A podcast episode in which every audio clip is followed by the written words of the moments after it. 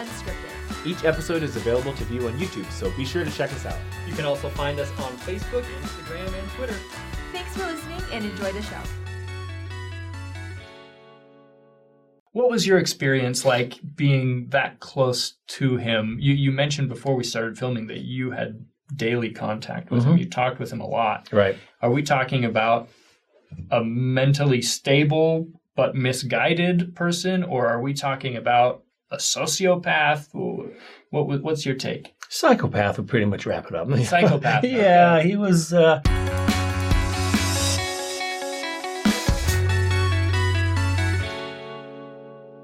Hey everybody, welcome back to the show. Okay, so we're in between sets right now. We're making a new set for you, so that's why it's just we've got some We're holes in the wall a and little under construction. things like that. But um, we're here today with Mike Pienka. There's a book called Under the Banner of Heaven. Okay. That is being turned into a Hulu series with Andrew Garfield and Sam Worthington and some, you know, high profile actors um, by the same name, Under the Banner of Heaven. And that book slash series is about a rather high profile murder case um, that occurred in American Fork, Utah. So we've got Mike here. Mike, you were a police sergeant that worked the case, correct? yes, I worked at the uh, the Utah County Jail Okay. um, in the uh, Corrections Bureau, and uh, and that's where I first met Ron and Dan. Yeah, so so the Hulu series it, it's about a Latter Day Saint detective that is on this case, and he starts to learn more about Latter Day Saint church history and um, just the terrible things that happened in this case, and starts questioning things and whatnot. We haven't seen it yet; it hasn't come out quite yet as we're filming this. Uh, we couldn't find a detective, but we've got we've got Mike here, uh, which is you know about as authoritative as I think we can get. Um, but maybe for those of us that are not familiar with the Lafferty murders, Mm-hmm. maybe could you, could you give us a brief overview of what happened and how you're connected with this? Sure. So Ron and um, Dan committed the murders uh, July, I believe, it's July twenty fourth, um, nineteen eighty four. And shortly after that, right around um, August, I believe it was August 17th or 18th, he was arrested and transported to the uh, Utah County Jail. And that's where I met uh, both Ron and Dan. And uh, my first impression of um, Ron and Dan, Dan was always a quiet one. Ron, he was uh, when he first came to jail. He was, uh, I would say, very, uh, you know, very polite, very cooperative, cordial, followed the rules. but that quickly changed. About a month or two after he was uh, incarcerated, we started to notice a change in Ron. He uh, he became uh, increasingly agitated and violent. Let me give you an example. Um, the one I was thinking about was uh, the time when Ron was being um, escorted back to his cell by three um, deputies. And Ron uh, decided uh, that uh, he didn't want to go back to his cell. He he stopped in the middle of the hall, uh, and the three deputies were standing right behind him. He turned around and attacked those three deputies just out of uh, there was no um, you know warning. He attacked them and uh, seriously injuring one. The one had to go to the hospital. Um, but we determined after that that um, you know we're, we're dealing with somebody now that um, has has changed. They're, they're violent now, and so we, we started to take extra uh, security precautions because of that. So was he always violent? Uh, and like the first two months were just uh, a facade that he put up? Do you think? We believe so. Um, he was, yeah, he was. He would do what he, he was told. We would would give him uh, orders and stuff. He'd, he would follow every, everything. He'd follow the jail rules. But soon after, he, for some reason, we don't know why, um, he just started uh, being uncooperative. Another incident um, that I'm um, that I was aware of is that, uh, and I wasn't working that day, but he uh, he asked to uh, to see the jail commander. So um, that was arranged. He met the jail commander up in the uh, the interview room, and the jail commander was talking just like we're here, just across from each other. Uh, Ron was on one side of the table, and jail commander was on the other side. And just out of the blue, he just stood up and started to attack the, uh, the jail commander. So now here we have the jail commander and Ron Lafferty fighting in the in the small interview room. The staff heard the commotion, came running down, and had to separate the two, and then they escorted Ron back to his uh, cell. Did they not have guards in there? No, not at that time because it was it was a small room. The guards were probably I don't know maybe fifty feet from them, Oh gosh. but they definitely heard what happened. They ran down and Wow. separated them. yeah. So maybe let, let's go back a little bit because I Mm-hmm. think there are a lot of people that that are wondering how they ended up in jail. What did they do that got them there? So we know they've murdered a couple people. Can you give us a little bit of background on that scenario? How w- what led up to this murder, double murder, I suppose, and and uh, can you tell us a little bit about the circumstances surrounding this? Yeah, I mean, because Yeah. the the trailer implies that there's like a lot of like church history somehow related to the case, and so I think especially viewers are probably interested in how that relates or how it doesn't relate, how, How, much how applicable relates. is it? Yeah, how applicable? Thank you. How applicable is that? Yeah, so Ron, um, he always um, vowed to uh, to get even with Brenda Lafferty, the uh, the victim, um, because he blamed Brenda for his divorce. He said that she meddled in his affairs and um, was one of the reasons why uh, Ron's wife uh, divorced him. So he he vowed to uh, to to get even, and so um, he devised a way to to do that and one of them was to um, they they picked up uh, two uh, two hitchhikers, and uh, they tried to convince these two hitchhikers uh, to commit the murders for him. But when it came time to do that, uh, the um, the two hitchhikers backed down, backed out of the deal, and and uh, Ron and Dan ended up committing the murders, and they they killed Brenda Lafferty and uh, and the baby. And then afterwards, after they uh, committed the murders, they, um, my understanding, they uh, they had a hit list, and they went to another residence to kill that family. It was a bishop, and for some reason, Ron didn't like this bishop for every reason. I don't know what it was, but they the uh, fortunately the bishop wasn't home. He and his family had left for vacation, so they broke into the house and uh, took, I believe, they took some weapons, some guns. And then they went out to uh, to Wendover and they celebrated. And they uh, you know, drank beer and ate hot dogs, and celebrated, had a good old time. And uh, then they were they were arrested um, short time later. Uh, I believe it was uh, August seventeenth, nineteen eighty four. And then they were brought to our department in our correctional facility, Utah County Jail. So one thing that I find interesting about this background you're giving us is that you're not really talking much about religion or faith, and I find that interesting because when you read the newspapers or, or, or when you look at you know the trailer for this series coming out, it's very heavily like, hey, They make it almost the center focus point. yeah, This was the motivation. This was the So, and, and, and when I first met Ron, Ron made it very clear to me. He said, "There's two topics that are off off limits here. One of them is religion, and the other one is the crime. Of course, we don't talk about crime to any of the inmates um, about their crime because they're they're pre-sentenced uh, inmates. But um, religion, I, and I tried to talk to Ron about some. Hey, you know, what was your involvement in the church? You know, I understand you were a bishop." He refused. As a matter of fact, he kind of got angry that I was asking him questions like that, so I just let it go. So he, uh, my understanding is that he and his brother were members of the of the Church of Jesus Christ of Latter Day Saints, but then they were excommunicated, Correct. and then they joined uh, a, a, a split off, kind of a more fundamentalist group of. I believe School of the Prophets. Saints. I think it was. I think it was called Yeah. School of the Prophets. Correct.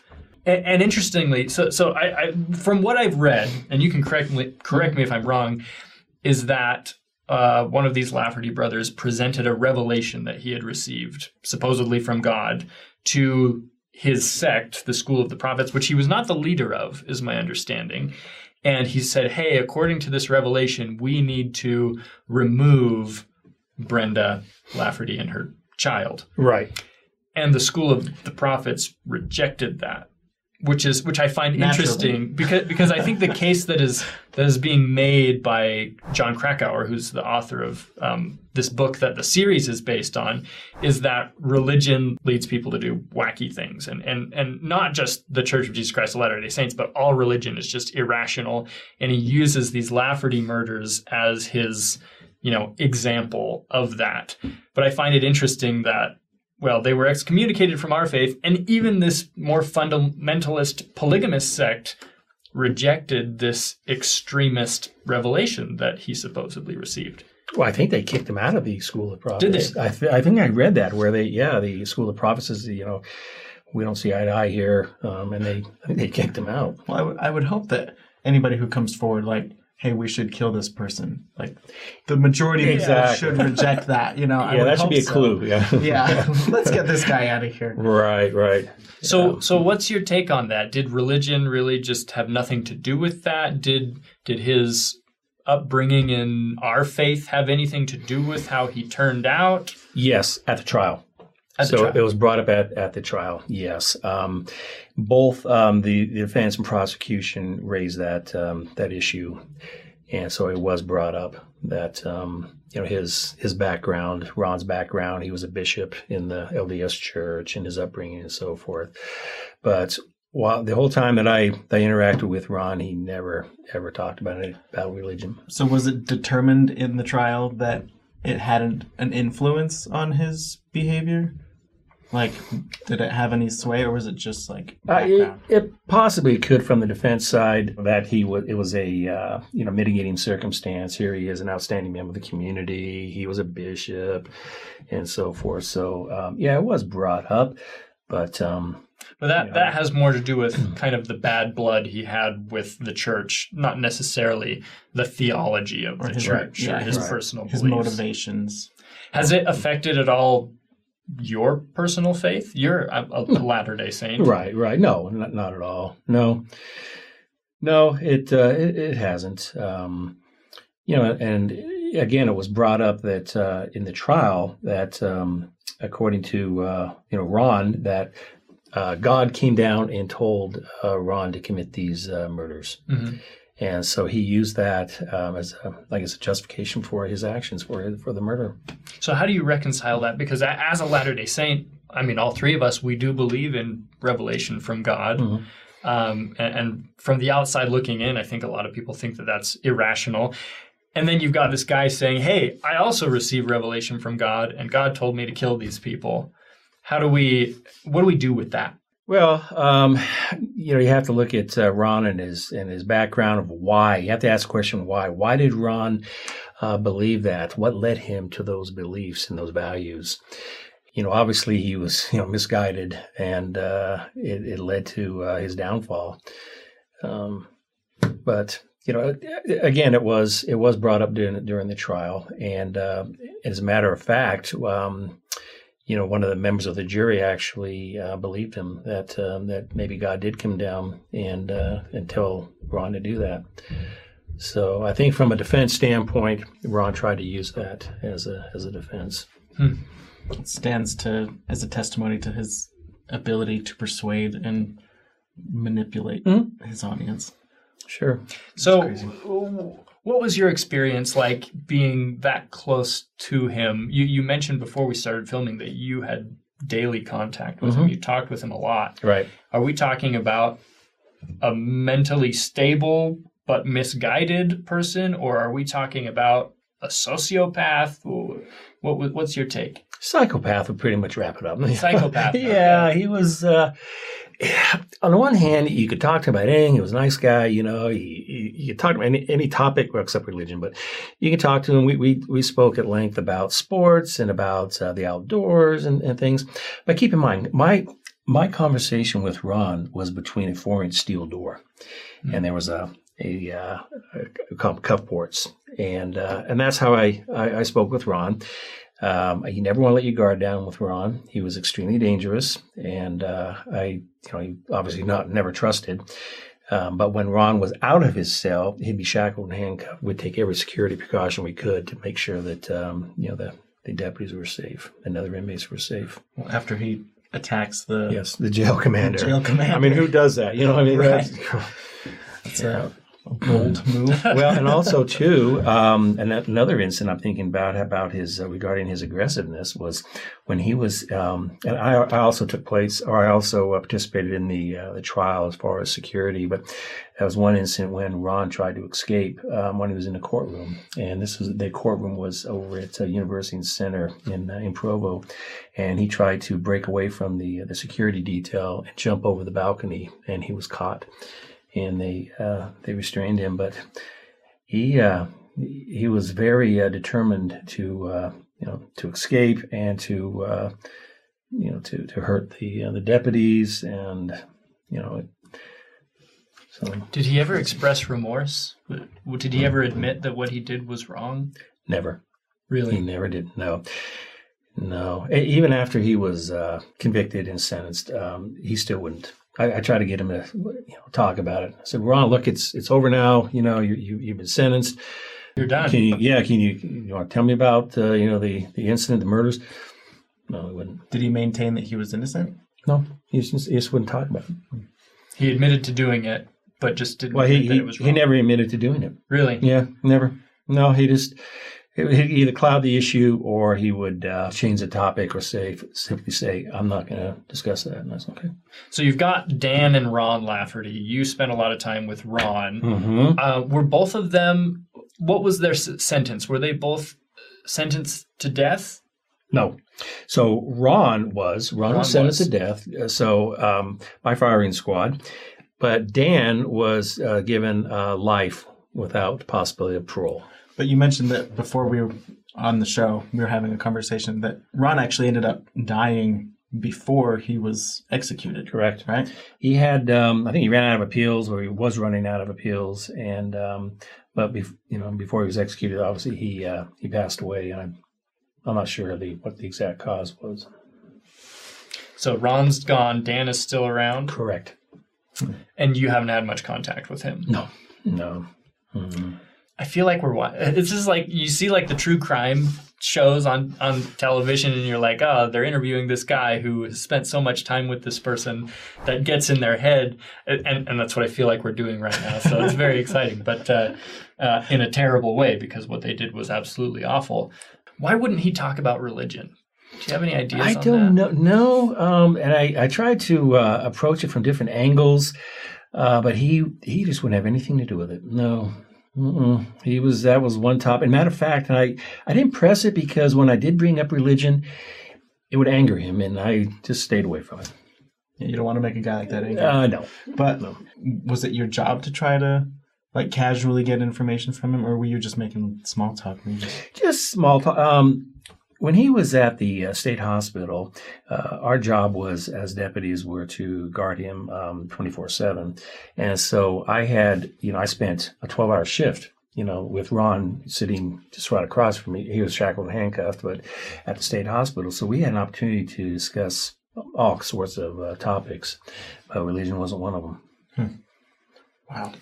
Are there any things you want to talk about that we haven't talked about yet? Well, um, I can understand Ron's aggressiveness, um, given the fact that he was an athlete in in uh, in high school. He was uh, on the uh, wrestling team for four years, and um, when Ron became violent, he was at times very difficult difficult to control um, physically, and so we had to take uh, you know, extra security precautions, make sure we had enough manpower and equipment to deal with him.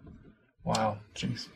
It's really interesting to hear your take on it, especially after seeing the trailers for this show, which, you know, from a completely this from as speaking as someone who's never heard of this, no exposure at all.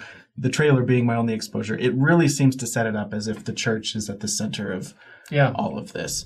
And it's really interesting to hear it all from you that like it really didn't seem to have played that big of a a role even in I mean even much in the trial it sounds like. It sounds like it was just like, well yeah, this is who he was. This is the background information on who we're dealing with, but it doesn't sound like it had much to do with the murder or or much of much of any of those events. Well, keep in mind also that um, Chip Carnes and and uh, Ricky Knapp, who were the um, hitchhikers, they testified against Ron and Dan, Wow. and so that was really damaging. Um, and so, the way it turned out, um, I was surprised that um, Ron got the uh, well, not Ron got the death penalty, but that Dan got life instead of the death penalty because he was every bit involved with the with the murders. Well, because it was Ron's idea in the first place, and he just got Dan Correct. involved. Yeah, yeah. So does religion lead people to do horrible, horrible, crazy? It crazy could. things? It could. it could. You never know. With I mean, it's not the first time. Is that what happened here? Do you think? Um, I, you know, religion played a part in it, but whether or not um, you know it was the sole reason, I, I, think the whole thing boiled down, as I mentioned before, was Ron's um, hatred towards Brenda, the the victim. Yeah, he uh, he vowed to always to to get even with her.